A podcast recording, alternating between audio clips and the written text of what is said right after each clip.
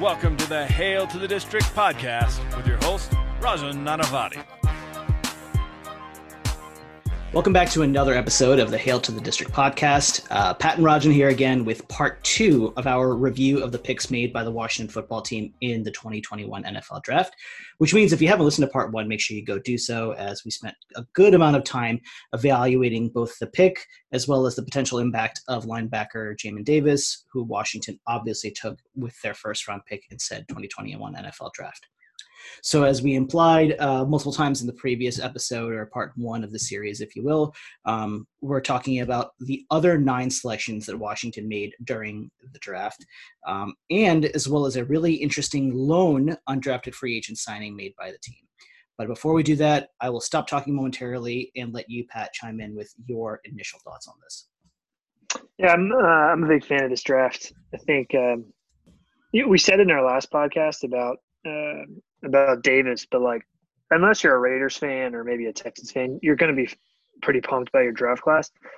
I was particularly excited about this draft class for a couple of reasons, but I know this will pop up. We just talked about it off air, but like, every single person we drafted is either the most freak athlete ever or has an extraordinary name like Cheeseman. Cheeseman. Yeah. And you know, you look back at some of our old drafts with like Bruce Allen as an example, and a lot of those draft picks are based off of potential, but like there's a lot of red flags that pop up around it. Like Bryce Love is the one that pops up to me probably the most, but then you also look at Geis, you also look at all these other guys. We drafted John Christian in the third round, which pissed off Trent Williams, and that saga kicked off. You look at this draft, and this is Ron's second draft, but it's really his first draft if you really think about it. Because, I mean, he was hired, in January of 2020, and then rolled into that April draft with like, scouts he didn't know. Yeah. Kyle still running the show. Plus, it was virtual. Yeah, right? Not to mention the whole pandemic thing. Yeah, and not to mention he's about to be he's about to have cancer, right? Like, there's a lot going on in that draft. So this is his first real draft. And it's with his own guys. He had multiple GMs involved. And I think what you saw is kind of a blueprint for what Ron wants to do with this team. And he's harped on it. He hasn't hid behind, smoke and mirrors. He's trying to build this team. And, like, when you look at these picks, some of them aren't sexy, right? Like, drafting Cosmi in the second round is not drafting David Mills or Kellen Mond. It's not a sexy pick by any means. But now we have extraordinary depth along the offensive line, right? We lost Moreau, so he attacks it with a cornerback and gets St. Justice. I have been standing on the table waiting for us to improve this damn wide receiver core for a long time. And a lot of people, like a lot of smart people, really think we got an absolute steal in Brown in the third round. And then from there, you can just see how we built out this draft. So I think this draft is all about, like, these guys don't need to play right away. They can sit, they can learn, they can bake, for lack of a better term. And I'm really excited about it because I think it's like it's a football draft. It's not about who's the coolest name or sexiest name on the board. It's about how do we get better even if that position's already good, and how do we create depth? Because ultimately we have five NFC East games to end the season. Week 14, we need to be healthy or we need to have a lot of depth to get there. And that's what this draft is all about, in my opinion. That gauntlet at the end of the season really sucks. That we'll save that conversation as we decided for another day. We played Dallas or Philly 4 consecutive weeks. Yeah, literally Philly, Dallas, if I'm not mistaken, yeah, or it's Dallas, Philly. Yeah, it's some permutation of that. Absolutely ridiculous. Again, another conversation for another day. My initial thought on this, I chuckled at the irony, if you will. So after we took Davis with the first round pick, I remember, actually distinctly wrote this down, that John Keim, he literally tweeted something to the effect of left tackle, cornerback, safety, tight end, and running back are the remaining identified positions of need of this team. And they literally, like a to-do list or a checklist, addressed each one of those at some position or at some level through the draft. I say some level just because one of them was an undrafted free agent, which we'll get to in a short moment. But, like, it's, a lot of times, a lot of teams, which I agree with in some level, like, if there's a position of need, they'll attack it with multiple picks. to kind of hedge their bet. That's one thing. And then we talked about we had the conversation in the previous pod about like best player available, you know, just get the best 11 guys on the field, yada, yada, so forth. You made the very, very sound point that a lot of teams talk about that, but they end up just taking the best player available at a position of need, which I think very much echoes what they did here. But I think they took in many cases two things, which we talked about both off air. They took the best freakish athlete they could find at positions of need. And freaks. Cosmi is a freak. There's a lot of freaks. I mean, even if you want to talk about your boy St. Juice, like there's just some dudes that are freaks, and we'll get there throughout the course of this. And they stocked the cupboard. And I think we're going to hear this theme a lot over the course of the pod, that they took guys who they don't need and are probably not even thinking of getting significant contributions from them in 2021. This is very much the thinking 2 years ahead. And I think that's great because you got the athletic skill set, as we just said, and then you buy time to develop these young guys and potentially see what you have 2 to 3 years down the road. So you're not forcing yourself to overpay for, you know, certain veterans or anything like that. And you can just kind of, you know, build the team over the long term, or have a team be sustainably good over the long term versus, you know, trying to duct tape the Titanic to keep sailing, if you will. Yeah, I think it's an astute observation to think about. This draft class is about 2022 and on. And I know we're going to go in reverse order here, but like I'm a big believer that the way Ron's building this team, Scherf is way gone. I know Ron loves Scherf, but like he has said no to multiple contracts now. And all of a sudden, like if you look at this is getting away a little bit from the draft, but we're basically too deep at literally as of 8:32, May 13th. We are too deep on the offensive line. Like we got to have the most depth, and I'm not saying this because I'm a Redskins fan. We may have the most depth along the offensive line in the entire NFL. We're too deep at every position, and I bring that up because left tackle, to loop it back into the draft, is like we drafted Cosmi high, 51. Even though I'm still surprised by the pick because I thought we're taking the Notre Dame guy. But now that Charles pick from last year is even more intriguing because we can move him to guard. Cosmi could play guard if he really wants to, because now that we've signed Charles Leno, exactly. we have like four left tackles on our team. Right. All of whom can play multiple positions along the line. And then you have Rurier and Ishmael in the center, and all of a sudden like our team on the offensive line is deep this year and next year. So much. Cosmi doesn't have to play right away. Obviously, like injuries was the injury to Dak Prescott in Dallas, which is a major thing that kind of tanked the entire season. But for those who remember, the first 4 to 6 weeks of last year, when Dallas was struggling because I think Zach Martin went down, and I think Tyron Smith had some back issues, or he had some injuries that were plaguing him for the early part of the season. Like their offensive line was Swiss cheese, and they were getting their ass handed to them. And Ezekiel Elliott was just trash to start the season last year. And like I'll say nothing good about the Dallas Cowboys, but in an objective realm, Ezekiel Elliott is a very, very, very, very, very good running back, and they just stunk because their offensive line was so hammered, and they had no depth there because they like to spend money on other positions. Like handing him, you know, matching Amari Cooper up Amari Cooper's $100 million contract, that they didn't have any depth behind them, and their entire offense sputtered, which led to, you know, the sputtering of the season over the subsequent injuries. And it's wonderful to see, kind of bringing it back full loop to Washington, that like we are potentially not in that position. If Lucas goes down again, you've got potentially Charles Leno, and if we don't have to put all our eggs in the Saahdiq Charles basket, like think about what we've done exactly to everything you were just saying, the two deep literally of semi-reliable, if not very reliable dudes. And we're not even talking about Jaron Christian, who's probably a goner at this point. He's getting punted. Yeah. Different regime. He's in his last year, I think, of his rookie contract. No way he makes the team. In fact, I would bet my 401k he does not make the team. He can join. Yeah, I was gonna say he can join on the Stephen Sims on the nice knowing you, but get the hell out train. That's easily one of the worst picks we've ever had. It pissed off Trent, and he was garbage. And we took him in the third round. So starting with the undrafted free agent acquisition, Jaret Patterson from Buffalo was like, he was never going to be like an early round pick or a day two pick or something like that, but the dude ran for 1 billion yards at Buffalo. Like he was mega ultra productive. He ran for 400 yards in one game. He had 400 yards and some absurd number of touchdowns. A 408 touchdown. I mean, I get it was against Kent State, but that's still like that's really hard. That's MAC action, baby. 179 yards per game rushing. Like, I don't care what you're doing or where you're playing. That's something. Like, that is a thing, right? And so everyone freaked out about him because, like, well, he's small. You know, he's I'm trying to look up his stats, but basically, yeah. So he's really small. He's even shorter than I am. He's a bowling ball. Which says something. He's 5'6.5" and 195 pounds. But he's Rock Cartwright. Yeah, exactly, right? I mean, Rock Cartwright was a very solid player. Like, he might not have been the most explosive guy in the world, but he had himself an NFL career. Great teams player.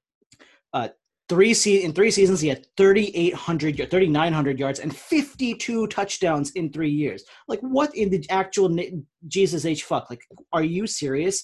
And in a year, like, this was not a good year for the running back position. Like, you had Etienne, and like, I was actually kind of, the more and more I was watching Travis Etienne, I'm like, he's good. He's not as good as I thought he was, like, early on. You don't draft hybrid running back in the first round, especially because you panicked and you wanted to get who they want to draft. Who do you openly say Tony. You wanted? Kadarius Toney. He panicked, so he took Etienne. Yep, so stupid. A total pick. Right, again, as we were talking about, right after you had James Robinson for 1,000 yards. Welcome to NFL, Urban. Jesus. Good job, Urban. So in a draft class where there wasn't good, like there was Najee Harris, there was Etienne, and then basically just a bunch of dudes after that. I'm sure I'm missing some. Ohio State kid's pretty good. I forget his name. Trey Sermon was good, and there's somebody. Everybody loved the guy who they were fighting. Oh, the UNC guy, and I'm like, I didn't do my homework enough on him. UNC had two guys. Michael Carter was the other one. But Patterson was basically just in that tier 3 or tier 4, a couple of tiers behind that. And again, mostly because he's kind of small. But so Dane Brugler, you're going to hear me reference him a lot. Dane Brugler is the draft analyst for The Athletic. He writes this mega, super incredible draft guide that is complimentary for everyone who subscribes to The Athletic. It's like 500 pages, covers 500 players, some absolutely absurd monstrosity. And he does really good comps in it as well. So, and he has really good, obviously, scouting reports in it. So he compared it to Myles Gaskin, who was a running back, I believe, with the Dolphins last year. Small guy. My comp for Jaret Patterson, again, you know, there's a few hurdles, which we'll talk about in a second, that he has to kind of clear, but reminds me a lot of Phillip Lindsay, the guy who ran for 1,000 yards or right around 1,000 yards as a rookie with the Broncos a couple of years ago. Like, very similar. He's been over 1,000 yards twice, I think. Has it twice? I knew he had at least one. So great throw. He does have an excellent throw. He reminds me a lot of him, and I think similar size, similar scouting profile. From everything we know, Patterson doesn't have the same hands or dual threat ability that Lindsay does, but I think he wasn't asked to do that in Buffalo. So, you know, that is what it is. But now, one of the things that's going to happen here in Washington, especially if he has like a good first preseason game or something, like everyone's going to be like, oh my God, this guy ran for 1 billion yards at Buffalo. You know, he's the next big thing. And, you know, I'm still old enough to remember the cult of Sultan McCullough and how everyone like lost their shit over him in the preseason. And I remember like the two idiots on the former JP Finley podcast, whatever that was called, but like the two sidekicks that are there, they're complete nincompoops. Like they were talking about like guys like they're like, oh man, Darvin Kidsey is the next Julio Jones, and like we just have this romanticism with like you know, the undrafted free agents and stuff like that. But at the running back depth chart where I was going with all of this, you have Antonio Gibson, J.D. McKissic, and my good friend Peyton Barber. And that's not even mentioning Lamar Miller, who I don't think is really factoring into the long-term picture here. He's 30 years old and he's got a billion miles on those tires. So it may be a little bit of a long shot to think that Patterson makes it, but they were very deliberate in signing only one undrafted free agent, who's basically, if you want to look at it, our 8th-round draft pick. You know what's funny about him is so that trade up to the 6th round to get Cheeseman, the long snapper, and then get two extra picks in the – 7th. I don't know if you've heard Ron – talk about this trade. I don't think I've ever seen a coach or a team do this. He'd never seen it. He made a trade to move up to, it gave us extra picks. He didn't want to deal with signing bonuses. He didn't want to get into negotiating with these undrafted free agents and wanted to get extra picks. So we just didn't have to deal with it. We just take them. It was because he was actually worried that as undrafted free agents, they could and would ask for more money than the 6th and 7th round picks would. So he's like, why don't I just get them? I've never seen or heard a coach talk about that. If it happened, no coach would overtly say it. Yeah. And then, well, Rivera did not hide. He was like, this is why we did it. Because I thought we traded up to draft a long snapper, and I was like, okay, that's weird. But I'll get to that later. I actually think it's a good move. Of course I do. But for Patterson, it's interesting because he's our only undrafted free agent. He's the only one we signed. And you're right, he's tiny. He's like 5'6.5". The comp profile I've seen is Jacquizz Rodgers, which is Jacquizz Rodgers. Well, just I'm just saying what I saw. No, I know. His name is not Rod Cartwright, which I'll ping him for. But this kid, he ran for over 1,000 yards all 3 years. He ran for over 1,000 yards his junior year in just 6 games, including going for over 400 that one game, and then he followed that up with Bowling Green with a 300-yard performance. That's 700 yards right there. 700 yards in 2 games. It's wild. He was the MAC freshman of the year, his rookie year, or his freshman year. He only started 6 games, still went over 1,000 yards. He started all 13 games for them his sophomore year. He was the MAC player of the year, ran for 1,800 yards, helped them to their first ever bowl win. This dude just totes the rock, for lack of a better term. He's a little bowling ball, and I get the feeling that he's going to make the team in some capacity. Because he's the only undrafted free agent we're bringing in, and we're not exactly deep at running back, I see him sticking around. I really do, especially if he can play teams. That's exactly what I was going to. Teams is going to be another big theme of what we're talking about with these draft picks. Yeah. If he plays teams, I think he has a great chance. But again, like I was saying earlier, I don't think this team has any not to keep using the word team over and over again, but doesn't have any major commitments to Lamar Miller, right? And then we were remarkably healthy for the most part at running back. Antonio Gibson missed some time towards the second half of the season, right? But if McKissic goes down, if Peyton Barber goes down for any stretch, Patterson can fill in as that poor man's Peyton Barber type of running back in terms of getting the hard short yardage that Barber was almost automatic for last year. Yeah, running back is such a weird position. It's such an unthankful position in the league. You don't get paid, you don't get drafted high. No one values it. It's the most devalued in the NFL next to kicker. Yeah, sorry to anyone who thinks otherwise. It really is. That's what's so intriguing to me about it is this guy could end up being really good for all we know. Right? James Robinson. Say it again. James Robinson. Yeah, undrafted free agent. Top six in the NFL in rushing last year. That is the state of the running back position. And then they drafted ETN. Yeah. That's a classic college move. I'm sorry. That was unwise. So I'm excited about him. I do think he ends up making the team. I wonder if he gets some goal line touches because he's kind of so small. You get behind that offensive line, no one can see him. You're dead on. I don't know if – and I could look this up, but I'm not going to because I'm lazy. I have no idea if this guy has good hands or not, if he's caught any passes or – I don't think he was given – I don't think they used him that way. Yeah. I think that's more than anything else. The knock is – I think it's really unfair. I'm going to talk about this with another player. Although if he wants to get in that field with Scott Turner, dude needs to be able to catch football. Fact. Right. And I think it's not a matter of he can't. I think it's just a lot of times these college teams just don't build him into Yeah, they go air raid offense and then it's a bunch of draw plays to him or it's wishbone. They go really these polar opposites. So to that end, before one final note on Patterson before I move to the 7th round, guys, I want to make this because he's so small, a lot of lazy Washington fans are like, oh, he's Darren Sproles. No, he's not Darren Sproles. Darren Sproles was he was a jitterbug with excellent hands, and Patterson isn't quite that player. He could develop into a very similar player, but there's a reason Sproles, as a 7th round pick, who was 5'6" and 190 pounds, played so long in the NFL. He was a gifted player, and Patterson doesn't quite have that skill set, especially the dual threat / kick returner skill set. So let's just stop making lazy comparisons. If there's one thing I hate more than mock drafts and stupid and grading draft picks, it's lazy comparisons, especially if they're on racial lines. But I will end it there. Let's move to the 7th round picks and going in reverse chronological order again. This one kind of made me chuckle because I think he was the guy right before Mr. Irrelevant. Dax Milne from, I think his last name's pronounced Milne, the wide receiver from BYU. I'm not going to spend a ton of time on him because no offense to Mr. Milne or however you pronounce his last name, I just don't think he makes the team. He's a practice squad guy at best, and I think it's a numbers game. However, If you want to look at him, he is your, using Pat's racist previous comparisons, your Hunter Renfrow type of player. You know, your Hunter Renfrow. I knew that comment would come back to haunt me eventually. Cole Beasley, you know, that type of shifty guy in the slot. And but like a poor man's version of those guys.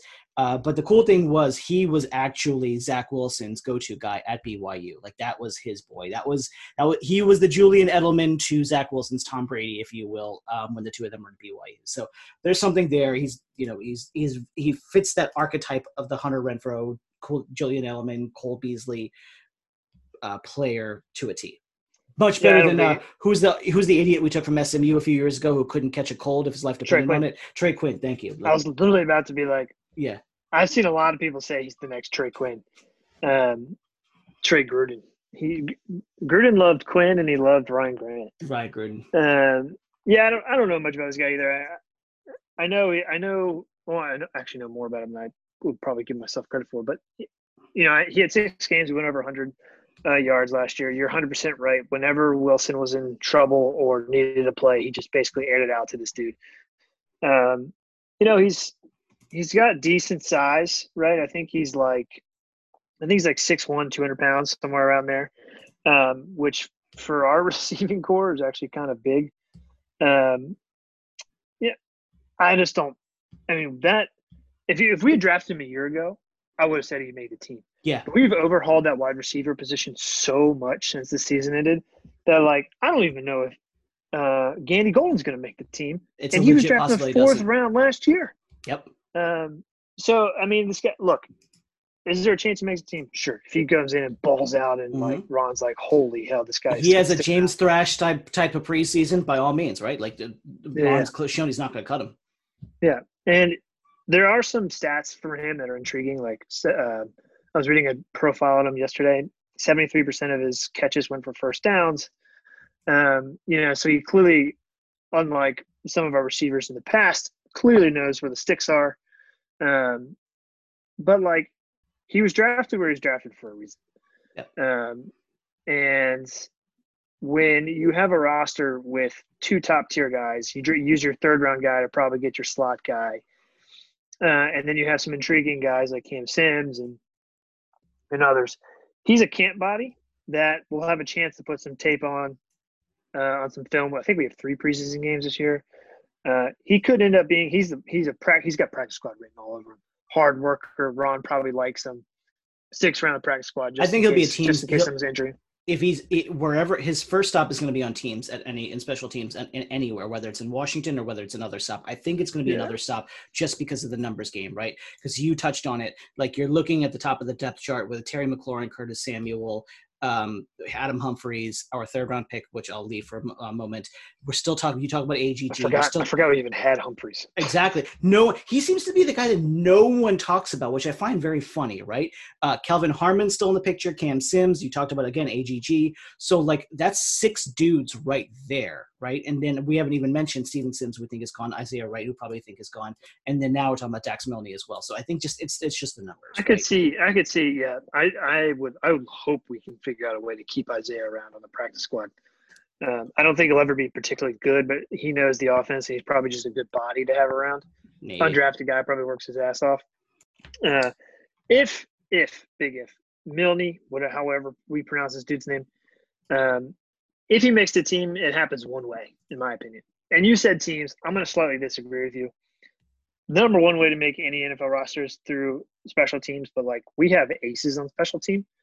Hell, he ain't going to make it over Apke, and Apke's the worst player in the league, but, like, he's actually pretty good on special teams. Special teams. So that automatically will give him a bump. But, like, I could see a scenario where, like, this guy has 2 games where Heineke's playing in, like, the 3rd quarter against Scrubs and just sling the ball around. Yeah. And this dude all of a sudden ends up with, like, 10 catches. But I think you said it best. He's creating tape for another team. And no offense to him, but, like, I think that's what his ultimate destiny is. Yeah. I'm going to see you later, Cougar. I'm going to lump the next 2 guys, not because they don't deserve their own moment of the spotlight, but I think they're very, very similar players, right? So the 2 7th-round picks, William Bradley King from Baylor and Shaka Toney from Penn State. I'm going to talk about Toney for just a slight second here. One thing that was interesting, a couple of things that were interesting actually. Number one, he was at the Senior Bowl, and I think there was some talk that there's a couple of things. So there's some talk that like the coaching staff developed a little bit of a relationship with him there. As he was falling on day three, his teammates, a couple people in particular, Jesse Lucchetta, who was a big name at Penn State over there, and Micah Parsons, you might have heard of them. Both of them are like, it's irresponsible that this guy's falling. He was the heart and soul of our defense, or as good as any player in our defense. It's irresponsible that he's falling. And a couple of people basically said, like, when he got drafted, like, they called him, like, this dude's going to the steal of a draft. Take it for what it's worth. It's your teammate. You're always going to stick up for your guy. And then another thing was, he may have fallen that far because he suddenly dropped, like, 20 pounds from his playing weight. He had COVID. And that like seriously like took him down like 20, 30 pounds. And teams like, oh my God, he's too small. I think he got down to like 230, 235 pounds. I don't know what position he's going to fit. He's going to play at, but like, that's not really his playing weight. It's just that happened as a result of a disease, a literal virus. Right. So I think all of those things, when you kind of put them together, you got a 7th round pick, but a higher round value, if you will. I mean, he's not a 2nd round guy, maybe a 3rd round guy, but you could potentially have a talk yourself into a 4th or 5th round, you know, type of player. Similar. Go ahead. Yeah, I actually like. I'm going to talk about him first because honestly, I know more about him. I'm very excited about Chaka. One, great name. Great name. But two, there's actually one part of this double draft picks that makes me very sad, which we can talk about in a second. Mm-hmm. I know where you're going. Yeah, but Chaka is he's explosive. He's one of those athletes that we drafted that is like legit explosive. I think he had 6.5 sacks both his junior and senior year. I don't know if he stayed for all 4 years. And 6.5 sacks in what they played, 9 games or whatever this past year. Like, the reason I like him is he's going to come in to be a situational pass rusher. That's how he's going to get on the field. Like, he's not sitting the edge. Let's put it that way. But like with Chase, and he doesn't need to be, because with Chase and Montez, like those are dudes, right? They're going to play 80% of the snaps, as they should. They're both all pro caliber players, Young being defensive rookie of the year. Legit. Tony's going to come in on 3rd down. And they're just going to be like, go get the quarterback. Yeah. And he's going to be able to spell some snaps. Now, the sad part for me is I do think this ends Kerrigan's chance of making it. This is the nail in the coffin for Ryan Kerrigan. Yeah. I think it's done. We drafted 2 players basically to play the same position. So I really like Shaq. Yeah, it really does suck. Although he's still not signed, so you never know. I think he's getting a wake-up call from the NFL right now. But I like Shaq. He's a team captain. Which is probably big for Ron. He comes from a big program, and he's just one of those athletic freaks that. And so is what's the triple guy's name? William Adlai King. Yeah. One last thing. Another freak athlete. One last thing on Tony. 2 things from Dan Brugler's scouting report said specifically: competes with nonstop effort and fight. That sounds like a Ron Rivera player, and even more so. Penn State defensive coordinator Brent Pry is quoted as saying, "Quote: He might be the smartest guy on our defense from understanding his position and mastering his craft." Those are very much things that Ron Rivera looks for. Love it. I don't know as much about William Bradley King. In fact, when we drafted him, I didn't know who he was. I think he only played at Baylor for a year. He's only at Baylor for a year. Yeah. In fact, I don't know anything about him. He didn't have that great of a year at Baylor, right? It's funny. He was one of those guys that his first X number high of years, IQ guys. I think it's 2 years or something like that at Arkansas State. He was quite good. He had so in his at his junior year, 8.5 sacks, 13 TFLs, first team All Sun Belt. And I don't remember. Oh, I think he wanted to transfer to Baylor to like try to play against a better level of competition, and he finished with 3.5 sacks. He was all Big 12 honorable mention. So obviously teams are probably going to look at him and be like, well, when he faced a higher level competition, his productivity didn't translate. But you have to look at everything from last season with an enormous grain of salt, or through a very different lens, obviously because of the COVID situation. He was another Senior Bowl guy. I didn't see that, but I'm not denying that. That's very, very potent, very likely. for what it's worth, Matt Valdivinos, he's a Washington fan who writes for Pro Football Network. I think it's Pro Football Network and not Pro Football Focus. He rated both the 7th-round picks as like big fat A's, and it's not like he gave every pick an A. In fact, I think he gave Sam Cosmi like a D or something like that, right? The selection of Cosmi. So, but he was like, both of these are very, very good value picks. And a couple interesting things about them. So, like you were talking about with Shaka Toney, Bradley King is very much like can come in and if nothing else do situational pass rushing, everyone has to love the quote that he put out there that he said, quote, "I really model my game after Chase Young." I mean, that's just a very interesting. Chase Young's gonna be one of those players where everyone coming out of the league is gonna be like, I watched clips growing up on YouTube of Chase Young and I want to be him, just like everyone says they want to be Sean Taylor, man. But yes, well said. But to kind of put a cap on that, I think you can say like, oh, they're 7th-round picks and stuff like that, but kind of going back to your Ryan Kerrigan comment, look at the defensive end depth chart, and it's actually quietly really, really, really thin. Strong. Right? Well, no, like if you take those guys out. I was being sarcastic. Yeah, exactly, right? So you have Montez Sweat and Chase Young, obviously we mentioned there, but basically on the team after that, you've got James Smith-Williams, our 7th-round pick last year, and that's about it at the defensive end position, especially without Kerrigan. So there is very much a open door for Bradley King and Toney to A, not only make the team, but B, become significant contributors after making the team. I think they will be. I think Shaka definitely will be, just from what I've read about him. I mean, we need situational pass rushers. What's the one thing in the NFL you can't have enough of? People who can rush the passer. Yes. Yeah. So if they can do that, they'll be on the team because A, you're right, we don't have a ton of depth, and B, it's the most valuable asset in football, other than having Aaron Rodgers or Tom Brady. Actually, the most valuable asset in all of the NFL, as everyone knows, is the long snapper. So I will use that as my segue. Cheeseman. For Cameron Cheeseman. And to talk about the shrimp Cheeseman, he joked that because camarón obviously means shrimp in Spanish, so he goes, my name growing up was Shrimp Cheeseman, which is just tremendous, which I think I mentioned in the last podcast. But saying it again because it's amazing, we drafted Cameron Cheeseman from the University of Michigan with our 6th-round pick, who we traded up to get, or traded future picks or some permutation of that. We traded a future pick to move up to get a 6th-round pick to take him. Ron Rivera really liked him. The first of the several special teams deliberate players that we're going to talk about. Rivera said this several times in his post-draft presser regarding Cheeseman's game, consistency and confidence. Now he's a fucking long snapper, so take it for whatever it is. But Rivera said that, I think, at least a few times. And, we drafted Cameron Cheeseman. Yeah, a little mini run on long snappers because the Bama kid went like 2 or 3 picks before him. There's 2 ways to look at this pick, in my opinion.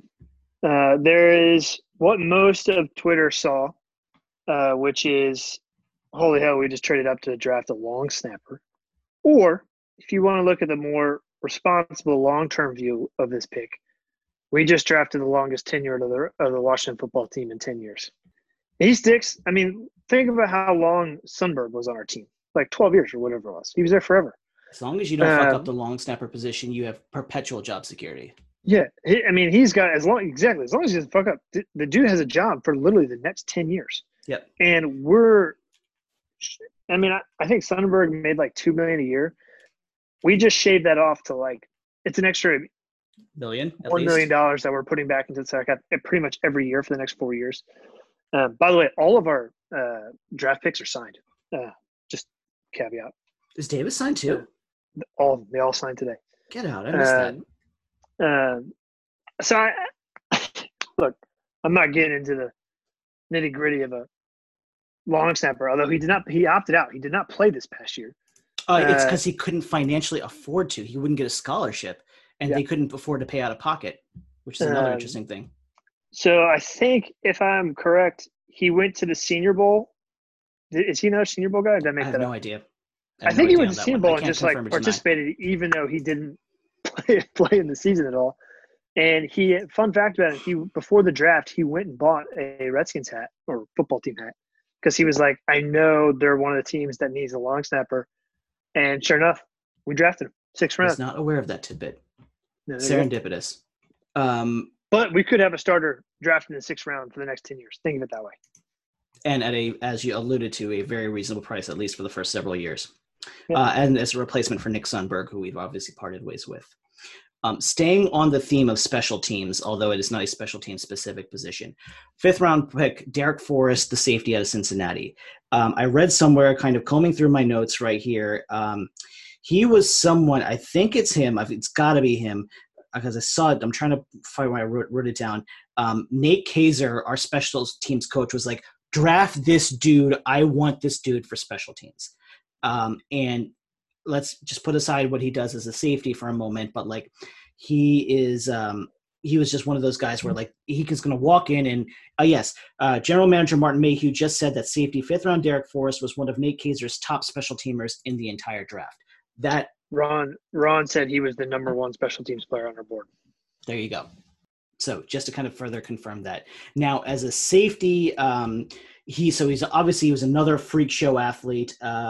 Legit 4.4 speed, 4.4 speed, 11-foot broad jump, under 7 seconds on the three cone, and he's at 205 pounds. His athleticism score was tied for the best according to Next Gen Stats among all safeties in this draft.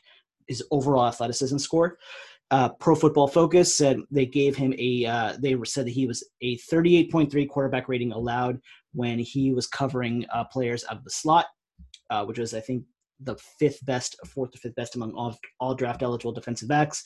So he can at least cover, but more importantly, he likes to hit. He is a hitter. He plays physical. So he personifies not only both the athleticism profile, but the versatility/interchangeability that this regime has talked about so often.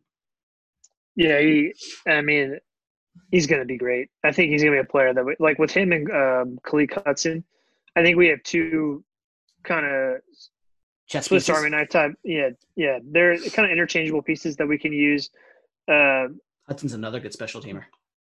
That's my point. Is like we're slowly putting together a really good special teams. And do you remember? I think it was Shanahan's last year, maybe, where we had historically probably the worst special teams. I do remember that we had teams were returning everything against us. Yeah, I remember that very clearly. And like we can hate on Dustin Hopkins all we want. I actually think he's a pretty good kicker. I know he's not perfect, but like we're not in the kicker fucking wheel. So like he's good with me. So kicking is fine. Well, hopefully Cheeseman locks down long snapping. Trustway is probably the best punter in football. I'll stand on the table for that one. I'll fight anyone who says otherwise. Yeah, Trustway is. I mean, he might as well play quarterback, wide receiver, running back. Put him out there. He actually can throw. He's like 3 for 3 in his career. Let's get some more trick plays with him going. And what that leaves is the coverage teams. And with Forrest, Hudson, I even said on Twitter that Josh Bell, national player, was as bad as Trapke. That's how bad he's been this year. So, I hate him.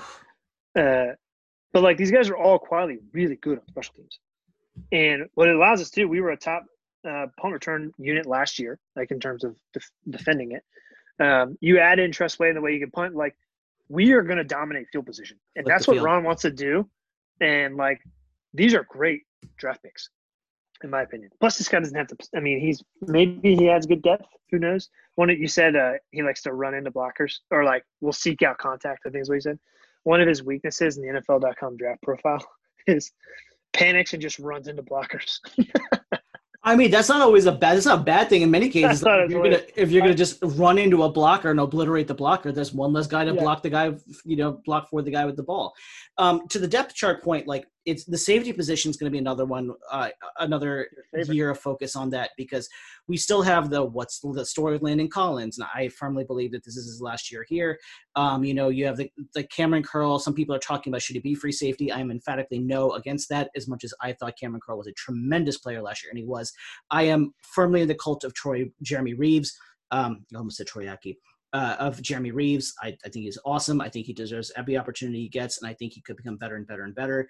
And then Forrest is kind of the sixth man of the group. Like, you could put him in as needed, especially in a pinch, but as long as it doesn't mean Troyapke gets on the field for safety, from the safety end. Just like Troyapke should be designated a special teamer, like Reed Doughty. Yeah. That dude found his way to the starting lineup every year. I know, somehow. So again, he's also, and he'll almost certainly make the team, barring a really like a turd in the punch bowl type of performance in the preseason, because he can play both safety spots. Ron said he's the top special teams guy on the board. That dude's making the team. Exactly. Like I said, as long as he doesn't really suck a fat one, like I think he's going to be absolutely fine in that matter. Again, this draft was built around adding depth, and like it's players like Forrest that are key to long-term success. Play teams right away.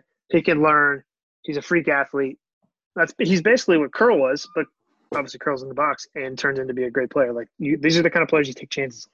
And more importantly, I can't remember who said it. I think it was Nikki Jibvala from The Post. No, take that back. It was Ben Standig from The Athletic, but he was saying that like Forrest comes in excited. The word Ben Standig actually used was quote unquote jacked at the chance to come in and contribute on special teams right away. So he's not thinking that he's going to be the next Sean Taylor, like right out of the gate, or thinking that he's, the second coming of Troy Polamalu or something like that. He's like, no, let me come in and fuck shit up and break stuff on special teams. Cause that's, what I'm really good at and great. I mean, it's hard to see how that's not going to be a fit here. More people willing to just grind on teams, the better. So when we took, in the fourth round, there was a ton of value entering the day, right? But like I'll say there's a ton of value at one end, but there was also a little bit of you could see there's a handful of guys that were still available, thus the ton of value. And I was hoping that like Washington, I can't remember we picked if it was still the 19th or 20th pick in the fourth round, but I was hoping there's a couple of guys I had on my list, can't remember who off the top of my head, that like I was really hoping Washington would grab. So when they took John Bates, that was another not head scratcher as in why did they take him? It was a head scratcher as I don't know anything about this guy. But it was funny because a bunch of people, and I don't know if it's just the function of the draft and draft coverage, but a bunch of people are really gushing about him. When the pick was made. Cooley raves about him. And I'm not even talking about Cooley, right? I think Todd McShay and Mel Kiper are very overrated. I think they're more media personalities than actually doing their job as far as scouting or whatever. But McShay said, quote, "I think he catches the ball as well as any tight end in this class besides Kyle Pitts." That was Todd McShay's quote. And Mel Kiper said basically that John Bates is a huge upside that's untapped because of the way he was used in the Boise State offense. And I think that kind of goes back to what we were talking about, I think, with Jaret Patterson, right? Where everyone assumed instantaneously that Bates was going to be the blocking tight end. Logan Thomas is the catching tight end and Bates was the blocking tight end, especially because that matches Bates' profile. But Bates did allude to this several times in interviews. He's like, look, that's how they used me. But in the chances where I was able to go out and run routes and have a football thrown in my direction, I came down with everything. It's just they didn't let me do that often, and not because I suck at it, but because that's just how the offense was constructed.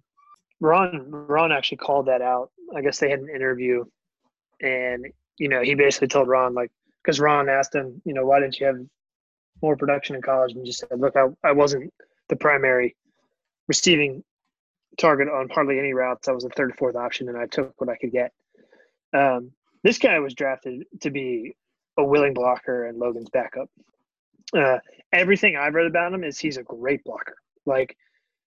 Bullock's done a write-up on him. Kime's done a write-up on him. The Athletic's done a write-up, just hodgepodge, group everyone together, write little blurbs and all the draft picks. Every single person references his ability to block. And if you watch the clips from all of those blurbs, there's very compelling visual evidence to back that up. He's a very solid blocker. Which is, honestly, which is for a backup tight end, it's perfect, because then you forget about him and he'll get some additional catches when people just generally forget about him. I had seen the Kiper and McShay thing about him being a better pass catching tight end than he's getting credit for. His junior year at Boise State, he actually had 22 catches, which, at a college level in a pro-style offense, I don't think is that bad. What caught my eye is Cooley. Cooley thinks it's our best pick. Now, it could be some tight end homerism. I think it is. But if Cooley is not scared to bash players. I think it's one reason he's no longer really on Redskins radio, because I think players were getting pissed that he would badmouth them. That's just my own personal take, but it does make me sad that he's really into him. We also really needed tight end. The worst part about the whole pick is I think it was ESPN.com, maybe it's NFL.com. Someone put his player profile comp on TV to Jeremy Sprinkle. Daniel Jeremiah. I was like, no, get the fucking up. That's the kiss of death right there. I was going to mention that Daniel Jeremiah ironically compared him to Jeremy Sprinkle. It's like, don't do that. Like, Jeremy Sprinkle was the Troy Apke of the offense, right? Oh, he was another guy. So as I'm sure you read in multiple instances, like he was a Ron Rivera guy for a couple of reasons, right? Number one, like Rivera loved the makeup. I mean, one, he wanted a blocking tight end. Like that was very obvious for quite some time. Two, he clearly liked what Bates brought from an on the field and off the field package altogether. There was a famous one-on-one interview that took place over Zoom. And then like Rivera alluded to that, I think, when the pick was made. But I also think you hit the nail on the head with the sense that there is he's clearly the backup tight end or blocking tight end, however you choose to phrase it. I do think there is an upside with him that they're hoping to tap into where he becomes a more of a pass catching tight end, more of a wide tight end that he can be used. He's pretty athletic. And the way the NFL is now, so many teams are starting to use the second tight end, not only in goal line situations, but just as part of the functional offense because they present such a matchup problem. And like, you know, he's not – everyone's going to be like, oh, he's a poor man's George Kittle. Like, he's not fucking George Kittle. But he's 6'5", he's 250 pounds, and he still ran the 40 in 4.8 seconds. That's not bad. If he's a poor man's Kittle, fucking sign me up. Right? I mean, George Kittle's a monster, but yeah, I think he's the best tight end in football. Him and Kelsey wanted to. I was going to say it's him and Kelsey. They're on their own stratosphere. But again, the interview that took place, I think NBC Sports did it, where they were like, you know, when Rivera asked him, like, why didn't you catch more passes? And his quote was, Coach, I just did what they asked me to do because it's important, and that's what the team needed me to do. And, like, if that doesn't get Ron's blood moving down south, Ron shook his hand. Will. Ron shook his hand and said, if you're there in the fourth round, I'm taking you. Yeah, exactly, right? So, you know, it solves the problem for our tight end depth because, good Lord, you know, thank God that Jeremy Sprinkle is gone. But that left us with nothing but your Shakespeare boy and no, he's gone. He's been cut. Is Hemingway gone too? All yeah, right, they so cut there him. You go. So we literally have nothing. So it's. I mean, he's a layup again, barring some catastrophic circumstance to make the team. It's Thomas, draft pick, and insert freak athlete dude played basketball, never played football before. Oh, I forgot about Sammy Reyes. I forgot about him entirely. Good call. Like I completely forgot about him. Yeah, he's the third tight end right now. He is the epitome of developmental guy. He's never played football. Exactly. Literally developmental guy in every sense of the word. I've played more football than probably, right? He's legitimately never played. No, intriguing player. You know, it's going to be one of those things where, like, you know, we don't putting a button on him. We don't need him to be the wide tight end right now, like to be a pass catching option. He's going to be another sneaky option that when like teams are focusing on the receivers and they're focusing on Logan Thomas and they're focusing on J.D. McKissic in an obvious passing situation or a third down and like six or something like that. And like he'll be the guy that like no one is thinking about. He'll slip out. He'll catch a first down or maybe like a red zone touchdown or something like that. So I think there's a lot of potential there, especially because he's just everyone's going to come in. Everyone's going to see him and assume he's a blocker. So like the pick grew on me more and more, despite the fact that I think there were other guys who I was probably a little more enamored with available. I mean, all he needs to do is have more than 3 catches. Right. That was one of my favorite stats I've ever seen ever associated with this team. Four catches and he's already on his way. Okay, let's get to the real interesting trio of selections, or I guess the higher profile ones. We'll start with De'Ami Brown from North Carolina, just by continuing to go in the chronological order. Hell yeah. Interestingly enough, Daniel Jeremiah, again referencing him, comped him to Terry McLaurin. Dane Brugler, again from The Athletic, compared him to Stephon Diggs. I will take both of those comps, right? Stephon Diggs was, I think, number 1 in the NFL last year in receiving yards or something very, very high up there, but he was nothing short of incredible last year. A couple of interesting tidbits about Brown from his career in North Carolina. 10 catches of 50-plus yards since 2019, so over the last 2 years, which was the most in college football. According to whatever PFF calls a contested catch or contested target, he never dropped a single contested target, despite the fact that a bunch of people said, like, oh, his hands are suspect or whatever. Well, like, according to the metrics, they're not. One thing I did not discover until, like, literally several hours ago, as I was kind of doing a little reading on him further, he almost went to Virginia Tech. Got to loop that back in. Obviously, he did not go there. That was one of his two finalists. He went to UNC. And as repayment for that, in 2020, he had a game where he had 3 catches for 86 yards and 2 touchdowns against Tech. And that when, like, UNC was, like, number 8 or something. And he basically just single-handedly, like, he clowned their secondary. And such is life. But dude, he put up, like, 200 yards against UVA last year. Getting to the macro point, John Keim did a couple of podcasts or did at least one podcast with some of the guys from the Draft Network, and I listened to the guys from the Draft Network, their recap of the NFC East picks. And if you look at all 10 of Washington's picks, in terms of their big board, they had De'Ami Brown ranked the highest. I think they had him ranked 38th on their top 100 players. They had him ranked ahead of Jamin Davis. They obviously had him ranked ahead of Sam Cosmi and everybody else. But that's how highly they thought of De'Ami Brown. And there was legit, it wasn't bullshit, but there was legit buzz that, like, some team, like the Packers or something like that, at the end of round 1 could fall in love with him and take him in the first round. And, like, nobody would have really raised their eyebrows that much if that happened. And yet we got him late in the 3rd. Yeah, he's a lot of people's favorite pick. One, he's kind of the sexy pick, because he's a receiver. Wide receiver. I think he's only – I don't think he was the only one. I think he's only one of 2 or 3, but he had only receivers in the FBS to have back-to-back years of 1,000 yards receiving. He had 8 touchdown catches over 40 yards or more. So he had, 50-yard catches, but 8 of them went for 6. He's an intriguing player. He's also going to wear number 2, which I think is sweet. I want to say he's my favorite pick, but my favorite pick is probably going to end up being St. Jesus or Cheeseman. But I'm excited for Brown because the thing I am most excited about is when you think about our offense last year and the inability to stretch the field. Yep, it was nauseating. I mean, there's a lot that goes into that, right? There's a quarterback with one leg who can barely throw the ball 2 yards, or there's a quarterback who goes through his reads backwards and gets cut midseason.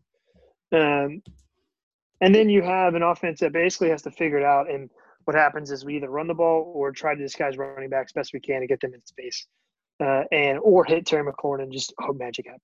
Fast forward to this year, you now have a quarterback whose whole NFL career is built on fuck it. Magic. Yeah, magic. I'm going deep. He's got Rex Grossman in him, but, like, he's more beloved than Rex Grossman, which is kind of hard to believe. Boy, did I love me some Rex. But then what I'm most intrigued about is the way he fits our offense. So you have Thomas, who kind of eats up the, like, 5 to 10 yards, middle of the field. You'll have McKissic and Gibson coming out of the backfield, disguised, lots of emotion. Motion. And then you have McLaurin and Samuel, both of whom take the top off if they need to. But they're also going to be in motion just constantly, right? So with Brown, you have a legit home run threat, and those safeties have to respect it. If he hits just 2 early on, let's say in the first 8 games, he hits 2 just bombs. That changes our entire offense because then, like, now you have 3 receivers with all 4.4+ speed. I mean, I think it was Brown afterwards was like, we have more speed than the Chiefs. And I was like, yo, first off, catch a ball in the NFL before you challenge the Chiefs. Slow your roll. Yeah. And we probably don't because Tyreek is faster than anybody in the league. But the point is like now all of a sudden we have 3 receivers that can absolutely book it. And I like the play of the year last year that will haunt me until at least this next season starts is in that playoff game when I think it was Heineke's first or second pass. I know what you're talking about. Sims was open deep. And A, he dropped it, and B, if he was just like a little bit faster, that ball's like in his pocket. And it was a perfect throw that he dropped. It set the tone for the game. It made me hate our receivers way more than I ever thought I could, and I already hated them enough at that point. I'm glad you brought up the Tyreek. There's no position on our team that is more improved than the wide receiver. It's night and day. It's a legit 180. And our offense might be sick. I'm starting to drink the Kool-Aid. Like I've had one glass. I'm like, this is a delicious Kool-Aid. I would like to pour me a 2nd and a 3rd and a 4th and a 5th glass. Dude, we got speed. We have speed everywhere. I am really starting to drink a lot of Kool-Aid. I'm fully admitting this. So let's go with Brown, right? First thing, I'm glad you brought up Tyreek Hill. I was going to say earlier. I saw a lot of Washington fans be like, oh, he's just like Tyreek Hill. No, stop. stop. That's a one and done type player. Tyreek Hill, like for people who are fans of Marvel Comics or the X-Men, Tyreek Hill's fucking Nightcrawler, man. Like that guy is amazing, right? Like personal stuff, off the field stuff put aside, he's incredible. Right? On the football field, he's incredible. On the field, he's absolutely incredible. But no, he's that's not. It's even apple and orange comparison. I'm not saying like De'Ami Brown's not that talented. He's probably not, but it's just even apple and orange comparison. The thing that's interesting. So I'm going to take the opposite end of the spectrum, but in the same vein, if that makes any sense about what you just said in terms of the way Brown, like how a defense would have to look at the guys rolling out there.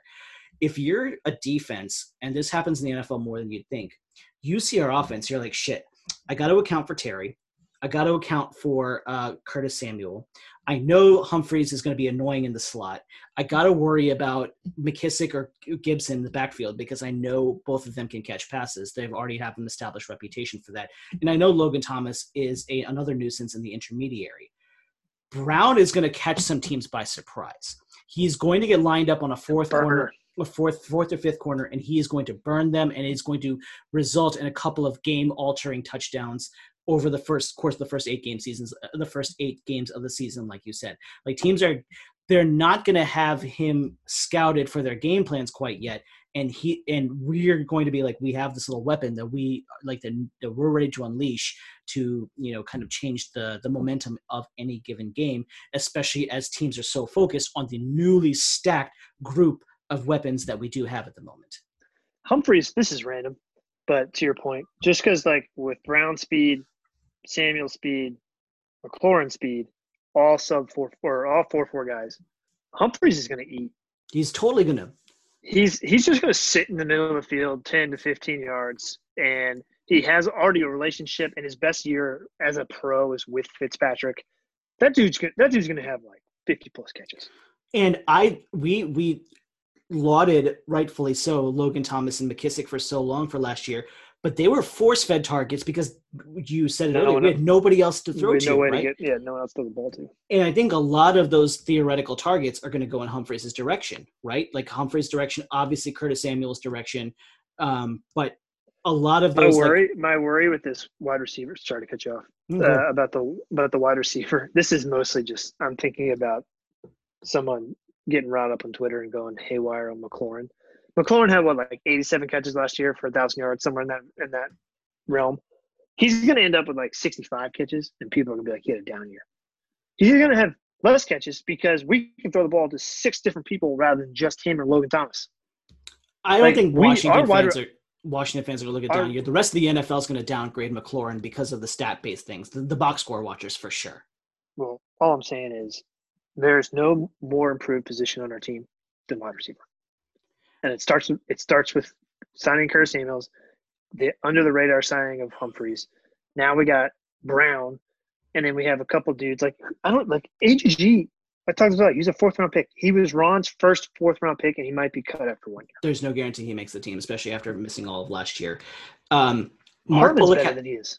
Bullock had a couple of really interesting points. I was reading his write-up on De'Ami Brown, and he's like, look, there's a couple of things about Brown in particular that Bullock highlighted. Brown is another player who mentioned they were like, everyone looked at him like, oh, he's just a deep threat. Oh, he's just a deep ball guy. And he specifically mentioned, he goes, that's how they used me. For instance, do you know he lined up at 95% of his snaps on the left side of the field? Like they literally never let him line up on the right. He was like Zoolander, right? Of the receivers, right? They literally, they're like, he's an omni turner, right? He can only line up on the left side, and that's not because he can't play on the right side. No, your role is on the left side of the field. That's all they did. Their role was your role is on the left side of the field, and you can only run routes that are more than 15 yards down the field. So everyone's like, oh, well, he can't run the route tree. When they're like, it's not he can't. They just never asked him to. That was just a function of UNC's offense. Too much pigeonholing. So Brown actually took it upon himself to work on those routes on his own and develop those on it by himself because he's like, look, I know I'm going to have to run these someday. It's just in this stupid-ass offense. All they're asking me to do is run nines and posts. And, I got to diversify a little more than that. So I think that's one reason why he fell because, NFL.com was like, quoted this NFC general manager. They're like, well, his lack of route running doesn't fit what we want our system. I'm like, it's not his lack. It's just that he wasn't asked to do that, right? Like, if you're not asked to do something at your job, that doesn't mean you can't do it. It's just you haven't been asked to do so, so you don't have any evidence to show that you can. We can move on from Brown, because I could talk about Brown all night. I could talk about it. I have a lot, but for the sake of expediency. And this is not a comparison, so please, when I say this name, don't be like, what the fuck, Pat, you're so – this is not meant to be a comparison, but it reminds me of when DK was drafted, because everyone was like, he can only run one route, and that's the go route. And look, he's one of the best receivers in the league now. Now, granted, he's an absolute specimen of a human being. But, like, he doesn't just run deep. He runs a lot of stop-and-go rights. He runs a lot of comebacks. He runs a lot of ends. Like, he's a lot more diverse of a route runner than people give him credit for, because all people ever heard was, oh, well, at Ole Miss, all he had to do was run straight. Well, no shit, because he was in college, and he was faster than everybody, so he could just run straight. My point is, like, a lot of these – ways these players get shoehorned into like this is their position is like, no, it's because they're so dominant at that one thing. College teams can just exploit it over and over and over and over again. Yes. Right. And that's what they did in many cases. He was good at number one, running the route deep, and number two, which I think is another very subtle or a very underrated aspect of his that a lot of people don't talk about. Despite the fact that he's only about 6'1" or something like that, he was so good in jump ball, contested ball situations, right? And again, so even if Howell Thur's a great deep ball. Even if the ball's slightly underthrown with Fitzmagic, or or it's just in a contested situation, or like the safety rolls up deep, you have such a high probability that Brown is still going to come down with the ball, right? Like he is excellent hand-eye coordination. He was so good at tracking the deep ball, like the over the shoulder thing. And another thing I loved about Brown. I'll end it here because I could talk another 30 minutes about him, but for sure, is the fact that like there's so many times where he was running crossers and the pass was outside the strike zone and he was very focused on catching it and he brought it down. Like I saw he had a couple of weird drops. You can put the chart of any wide receiver, like any athletically gifted wide receiver, they're going to have some wonky drops every now and then. I saw so many catches that Brown made where like it's not a perfect pass. He reeled it in very cleanly and he was not able to not break stride and continue to pick up some yards after the catch. Super exciting pick. And finishing my point about what Bullock was saying, there is a world where McLaurin is the X, Brown is the Z, and Samuel and Humphries are playing on the inside. How the fuck do you stop that? You don't. All right, let's get to our final two so we can call it. Your boy. Yeah. This was my least favorite pick. I'm going to call it out now. I hope I'm wrong. I genuinely hope to God I'm wrong, but this was absolutely my least favorite pick. I don't know, but Benjamin St. Juste, the cornerback from Minnesota. I've heard many good things. The big thing was particularly, I don't know if it's a good thing or not, but I think Daniel Jeremiah again said it right on the NFL Network draft broadcast that like, a bunch of teams, he was like skyrocketing up their draft boards and like the week leading up to it. And like Washington realized that they don't take him there, they're not going to get him again. And their other 3rd round pick. So that's why they he didn't use the word reach, but they might've taken him at the spot that they took him. 6'3", 202 pounds, very impressive sub 4-second short shuttle, which is another lateral quickness measure. But I'm going to stop there. That's my thoughts. I'll get you to chime in, and you can be more positive on this one. Yeah, I'm excited about him. I think he's just an interesting draft pick all the way around, right? So he's Canadian, for starters.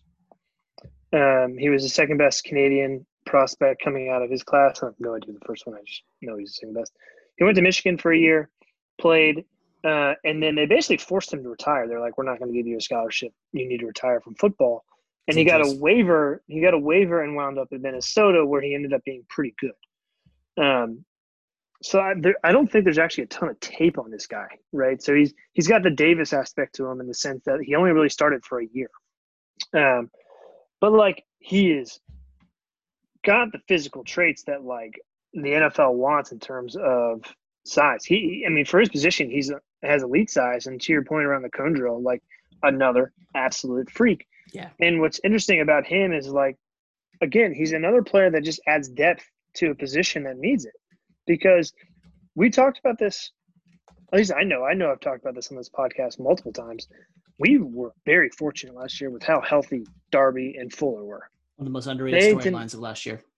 Yeah, they didn't miss – I mean, I think Fuller missed the first two games, and then – so they played 14 and 16 games respectively. And that means a lot because Darby, I don't think, had ever had a single healthy season. Then you add in the fact that we had Moreland was healthy for most of the year.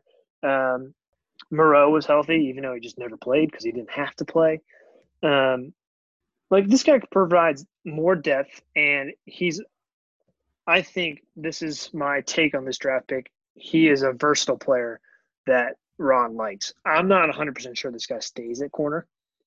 Ron has already mentioned they may look at him at safety, just to add some more depth there. So he can line up kind of anywhere within the defensive backfield.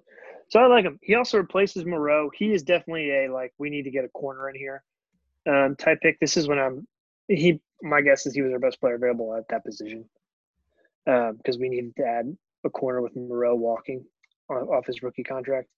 And I don't know, I'm excited about him. There's not a lot about him, right? He makes a lot of tackles. He's good. He's huge. I think the cons are just one, how serious was that injury that he had to freaking retire? And B, he only played, 10 games as a starter. So is there enough tape to really justify drafting him in the third round? I think he's too raw. I just think he's way too raw, right? He's all tools and little production and instinct, and that's so insanely important for the cornerback position, right? Okay, I get the 6'3", I get the 33-inch arms, I get all of those things. He's a super hard worker. He's another intangibles player. He's got all of those things, but there's two things in particular. One, the rawness of him, right?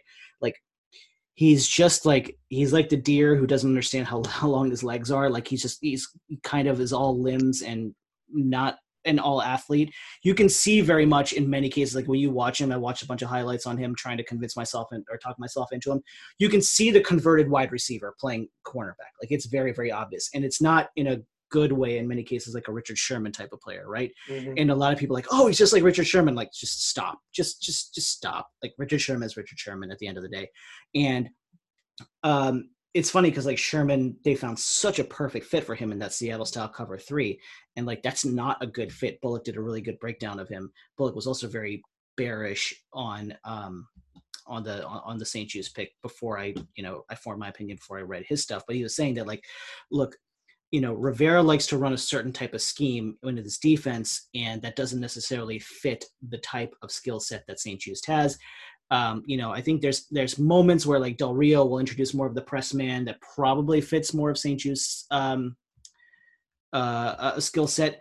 But my only solace in this, you touched on a little bit, is that if you look at our cornerback depth chart, you've got Kendall Fuller, Will Jackson, and at the people's corner, Moreland as the top 3. So it's not you're expecting big minutes right away from St. Jude's. You could even potentially have him play behind Stroman if you're not comfortable with him right away, right? Of course, then the question becomes, as you also alluded to, what happens in injury situations. Yeah. I don't know what your boy Jeremiah said about anything like that. I know from what little research I've done on him, he basically got drafted in the third round because of potential, and he had an excellent Senior Bowl. Everything you read about him in the Senior Bowl, people were tweeting out, this dude just made himself a lot of money this week.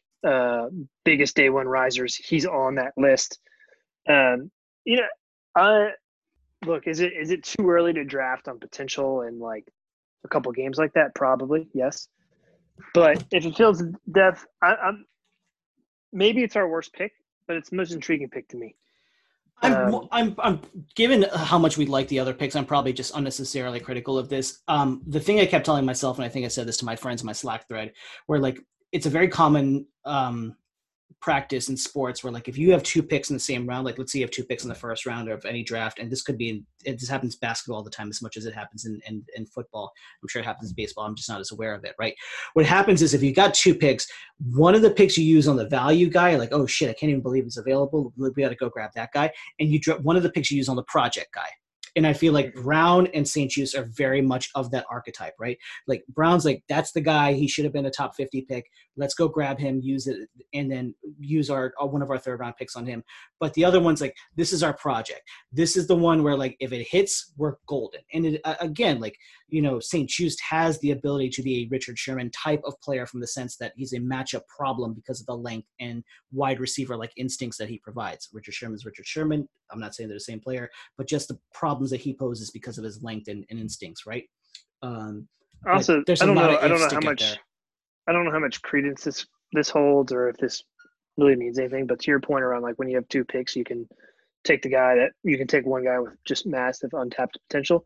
It wasn't our pick. It was the pick we got for Trent. It was the San Francisco pick. So whether that plays into that or not, I don't know, but I could see them it's almost a gold nugget. We're not supposed to have this, so let's take it on a player that has immense potential. But, you know, we're not 100%. Now, I don't agree with that personally. I think you take the player that makes the most sense for your team. But I could see that in the NFL where, like, you're totally right. People in the NBA just draft on potential. If you're 18 and have a 7'4 wingspan, you're going to the top 10. I still remember that draft that the Boston Celtics had where they had 4 first-round picks or something, and like they drafted a bunch of Euros. And I mean, there's a bunch of teams do this. Like you draft a Euro who could like – if stash him. And you stash him, and it works great. And if it doesn't, the Alexei Petrovs, if you will, for Wizards fans, right? It happens in baseball, but not as much because it's harder to get those kids to sign. Fair enough. Because a lot of that potential is – Cole Henry's a good example of this, who the Nats have. Cole Henry through 98 as a senior. And would have been a first-round pick, but he was like, I'm going to LSU. Yeah. So he ended up being drafted in the 38th round and then got drafted in the second round, and the Nats had to pay big money to get him. Different story, long different podcast. Moral of the story is it's harder to get the untapped people in baseball because most of them will decide to go to college. That makes sense. It's unlike the NBA where you can be drafted as, you know, you're a 7'4" or 7' Kevin Durant freshman who's going to go straight to the NBA and make bank, or you're an 18-year-old there's 98 that's going to have to spend 2 years in the minors on a bus. Right. You go to college. Which brings us to Cosmi.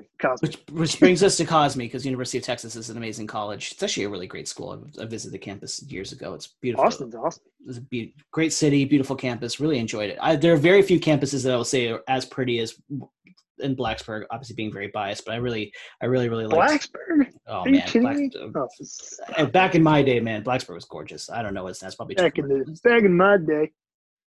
Get it. When I was your age, that old dumpy ass school. I need a couple of beers before I get really fired up about UVA and start trashing things over there. UVA, poor man's Gettysburg.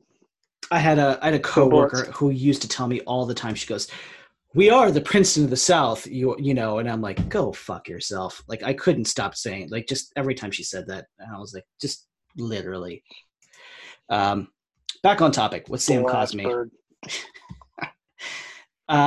So let's we touched on this a little bit with Cosmi, but I think again, another super ridiculous athletic freak. There were a bunch of people, so it's like two sides. A bunch of people are super excited about him. They think he's the next, you know, athletic left tackle. He's a polarizing pick for sure. But there's a bunch of people who are like, looks like Tarzan, plays like Jane, and I think that's also very, very too far on the other end of the spectrum. I think there's a lot of athletic tools to work with, as we've talked about. I think what really happened with him is that he kind of got downgraded because everyone viewed everything about the University of Texas as being overrated just because they didn't play well for the last X number of years. And I think he got kind of caught in that wash. Have you followed the storyline that, like, the coaches just didn't help him at all? Like, he dropped because he got shit coaching from Texas. I totally believe it. That's a real storyline. But people think he just, like, didn't get any good coaching, so he relied all on natural ability. His tools. And it was very clear. He could be amazing if you just fix him. Right.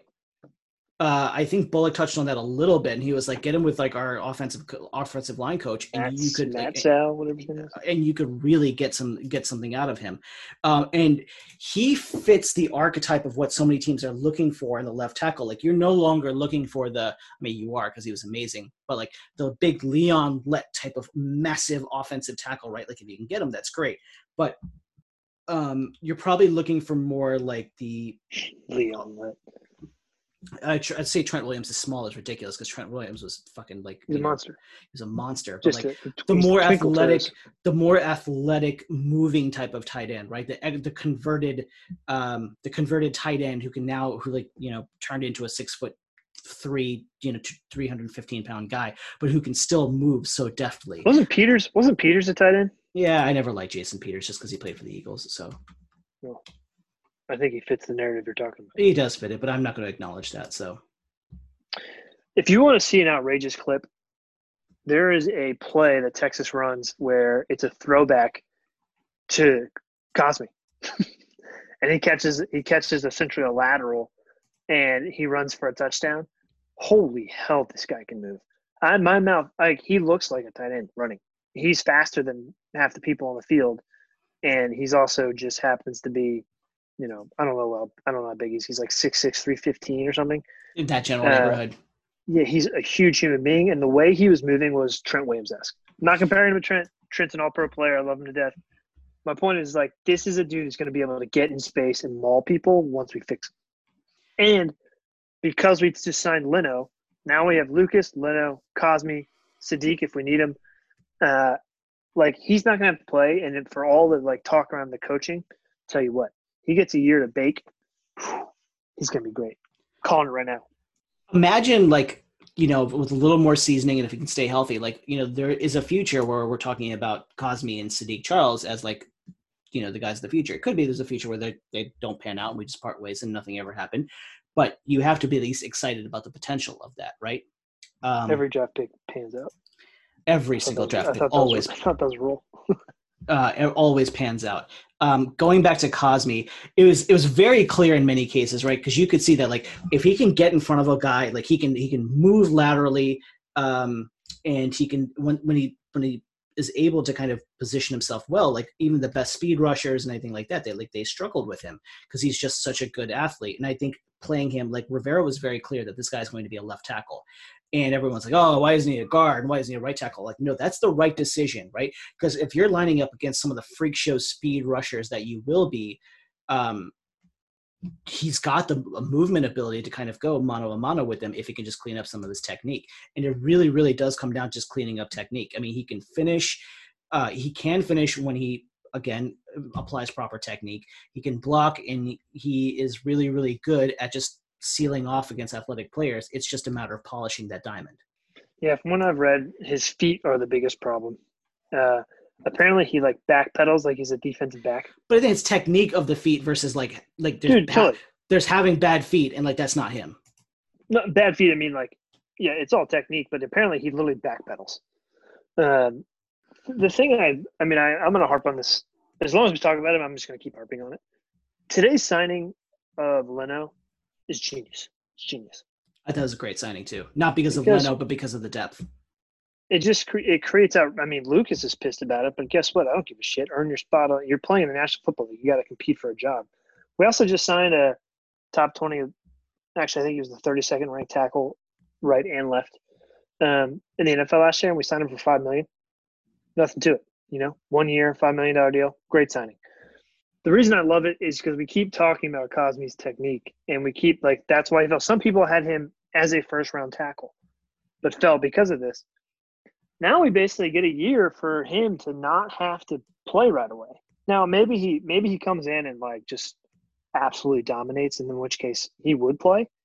But if you're going to come in and play tackle, left tackle in the NFL, you're either a stud, you're a Trent Williams, you're some freak athlete who just locks it up, or you need probably a little seasoning, and he has the attributes but he doesn't have the seasoning. Those two together, not to mention to quote the famous quote, iron sharpens iron. This dude's going to get to go against Chase Young and Montez Sweat every single day, right? He's going to know what it's like to go against dudes. Not to mention he's going to see Shaka, he's going to see Bradley King. He is going to see top edge rushers just constantly, and he's going to learn quickly that if he doesn't get it figured out, he's not going to play. So I I echo your point about the first round pick. Like he should have been a first round pick early in the draft process. He was looking like a first round pick. I think as people just start to nitpick his game and nitpick the flaws about him, that pushes down. I think he goes anywhere else other than Texas, he probably is a first round pick. So I was actually going to go to that. People are crushing Texas right now, rightfully so. That program has been a problem since basically Mack Brown left. But I compared him. So if we want to go player comparisons, this is one that I kind of had. He reminds me a lot of Jonah Williams from Alabama. And Jonah Williams is a better player, like a more polished prospect, but like not that much more better than Cosmi. But like everyone's like, oh my God, Williams could have been a top 5 prospect. And I think it was the 11th pick in his respective draft. And again, there's a universe where like Cosmi goes somewhere else and he ends up with that type of, accolades because he's not playing for a program that's just been a turd that won't flush down the toilet bowl the way Texas has been. And this is coming from someone who actually has a soft spot for the University of Texas program. But they just stunk as of late. And I think everyone, like their defensive end linebacker, Joseph Asai, like he's a really good player. I really enjoyed watching him. He slipped, I think, the 2nd or 3rd round because, again, everyone's like, oh, well, the Texas program sucks, among other players I'm probably missing right now. So I think Cosmi, was, as mentioned, was kind of washed up in that. But more than anything else, he fits the zone blocking scheme of what we're trying to accomplish right now, and it's just a matter of kind of coaching him up and developing that talent. Because if they do, they have a very solid player on their hands. I don't know that he's going to necessarily be an elite offensive tackle in the NFL, but like if you're looking at someone like he reminds me a lot of Eric Fisher, who like Fisher's famous because I think he was the #1 pick in the 2013 draft, and like so everyone he's never lived up to that, but like. He's a really solid left tackle, right? Like he's at least a middle of the pack NFL left tackle. If we just drafted Eric Fisher at 51, like right, slam dunk. So also he ran a 4.8, which is ridiculous, right? And he's 315 pounds. That's faster than Bates, or the same speed as our tight end. All right, we have gone on for a good amount of time, but this is good. Lots of good stuff here. Probably because it'll be a little bit of a pause in NFL content or at least Washington content. Hopefully not that much. But so for everyone who's made it this far, thank you as always. Hopefully we'll keep doing this as there's stuff to talk about. But until then, we will sign off now and talk to you. Thank you for listening to the Hail to the District podcast. Be sure to subscribe to us on iTunes or wherever you download your podcasts.